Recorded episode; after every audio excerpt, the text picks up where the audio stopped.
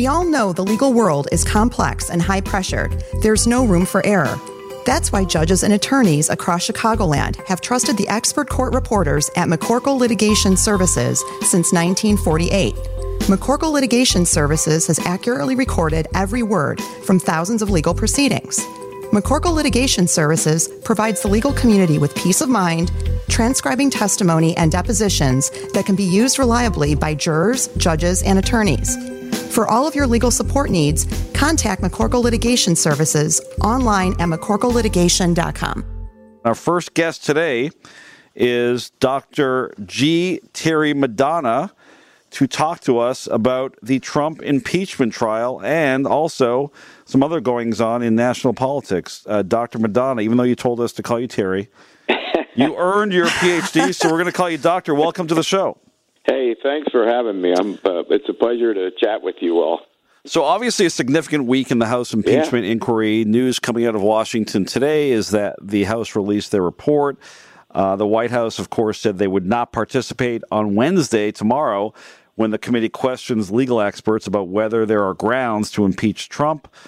This is all while Trump is in London, of course, for NATO meetings, and on his way out yesterday said that that should be case over in referencing his conversation with the Ukrainian president.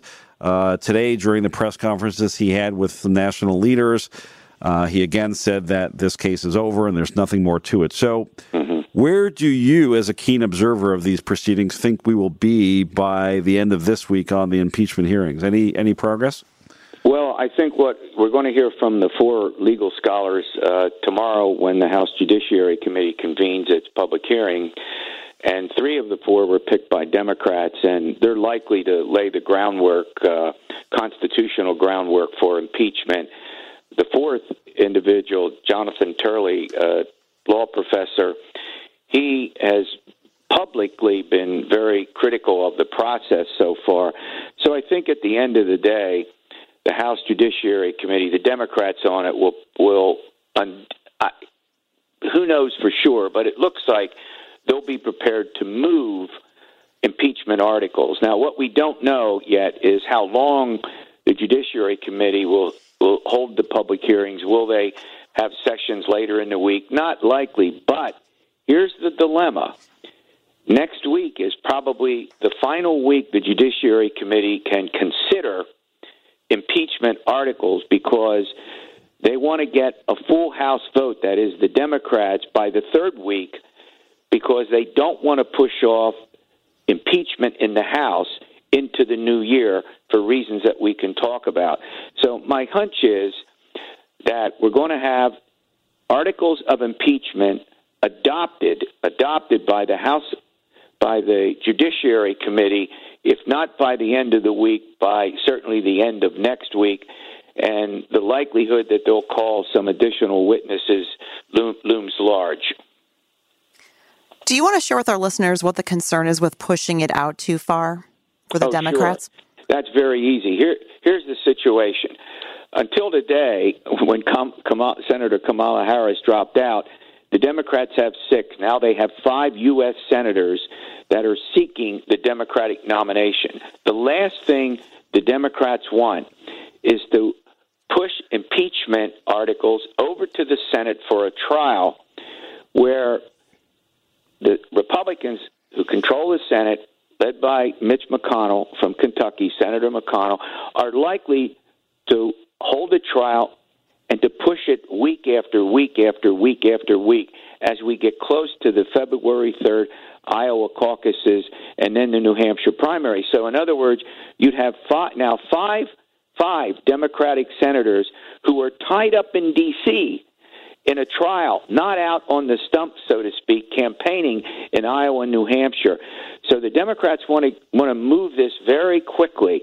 In fact, they would have preferred to have the vote before Thanksgiving and to move it ahead. But now it looks like they'll, if they can get it done by the end of next week out of the Judiciary Committee uh, onto the Senate for the onto the full House by the third week, and and th- there you go. It's still much later than the Democrats would have preferred.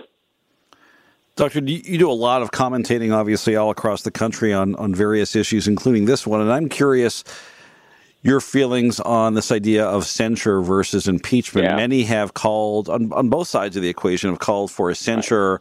as a uh, measure, maybe a compromise measure short sure. of impeachment. Explain to us what censure is and what are the yeah. merits of doing that versus a full impeachment trial. Well, censure, there's not censure is not in the U.S. Constitution. There's not that word does not appear well, impeachment does in three different articles of the U.S. Constitution. It lays out the process, the reasons, who's involved in it. Censure literally has been used to reprimand, and that's that's the way to think about censure: reprimand, reprimand, reprimand. It has, in a sense, no legal consequence at all. A censure is a reprimand. Only one president in American history has been censured, Andrew Jackson back in the 1830s in a situation involving the Second Bank of the United States. And then later, when his party regained control of the Senate, they expunged it. So no president has been censured. A censure is merely, as I indicated before, a reprimand. It has no legal consequence at all. The president would continue to do his job as he's been doing it, or who knows, with President Trump, he could do it differently. But you get the point. Whereas impeachment if he gets impeached in the House, and that looks very, very likely, uh, if he gets impeached, if President Trump gets impeached in the House, but does not get convicted in a trial in the Senate, he would continue to serve out his term. No president has been removed from by by a conviction on impeachment articles in the United States Senate. We've had two presidents actually impeached, Andrew Johnson and Bill Clinton, but neither were convicted in the Senate. And by the way, they, uh, you know, they uh, they continue to serve out their terms as as you would as you would expect, as I indicated. But here's what censure does. What censure does is allow Democrats who don't want to, you know, there are 31 House members, 31 who are in districts won by President Trump. Ten of them President Trump won by double digits. So the leaders of the House have to be a little nervous about the congressional elections, obviously coming up next year, and that allows them to vote uh, a reprimand. Who knows? You could even get Republicans, some Republicans who say, "I don't want to impeach the president, but what he did was improper." So you could say a reprimand would cite the president's improper behavior, but not remove him. So that might even have some appeal to Republicans. In other words, in a word, bipartisan. Terry, impeachment is clearly a political issue. Mm-hmm. Do you think that there is the political will today to impeach the president, especially so close to the election? Right. Well, here's what's fascinating. About 48, 49% of, of the voters in our country say they support impeachment. About 43, 44 percent say no. What's now you'll get some polls that will show a majority say impeach and remove, but here's what's fascinating. If you go and look at the trend line back several months, literally there's almost no change. It's flat. 48, 49% say, and guess what? Of the 48, 49%, we're looking at 84, 85% of Democrats who say, yes, impeach, impeach, impeach. But only 12, 13% of Republicans say impeach. In other words, it's been remarkable the stability over all of the aspects of impeachment that have played out in the United States Congress and throughout the country as a whole.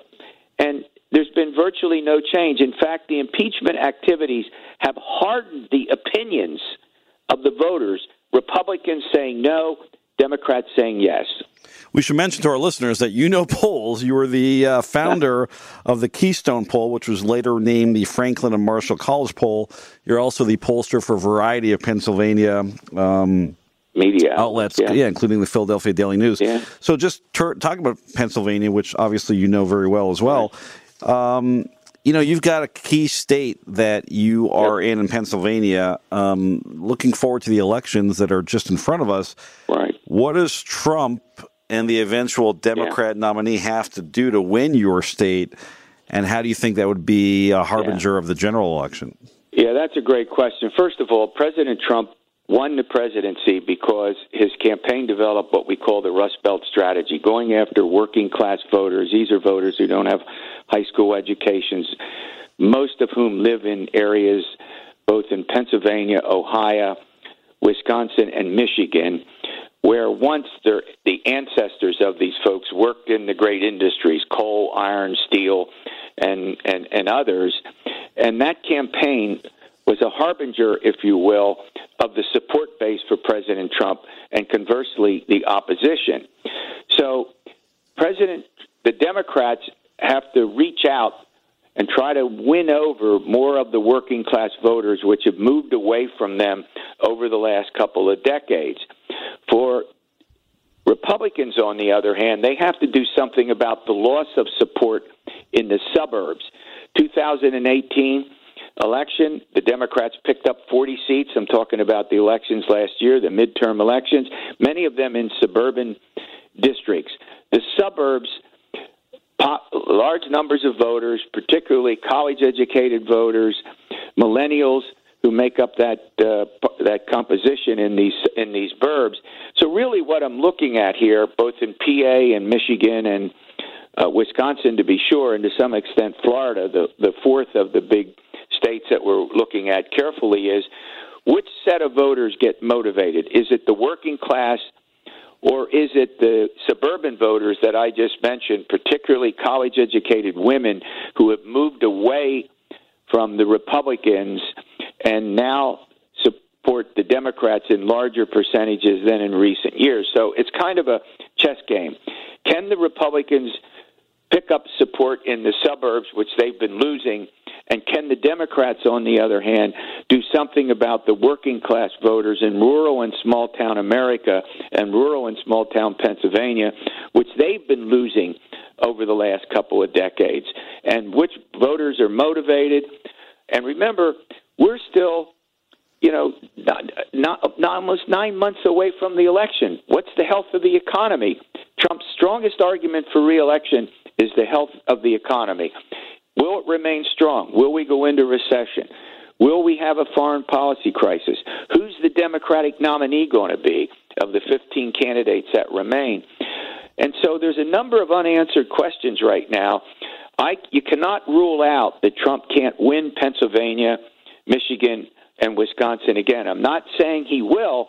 I'm just saying you can't rule it out uh, you can't rule it out, and it's a, a, you know a process that we're going to have to see unfold before our eyes. Doctor, before we let you go, I assume you're an Eagles fan. I can't help but rub in the fact that the oh, Eagles gosh. this past weekend lost to the lowly Dolphins. I know, wasn't that pitiful. Yet I the mean, Bears, the yeah, they do have some injuries. Yeah. Oh yeah, I'm but the Chicago Bears, who you guys knocked out in the playoffs, I was at the double doink game, so I'm happy to see the Bears are on a winning streak. Eagles are on a losing streak. Dr. Terry Madonna, he is the director of the Center for Politics and Public Affairs at Franklin and Marshall College. Thank you very much for joining us on Legal Face Off. My pleasure. Thanks for having me.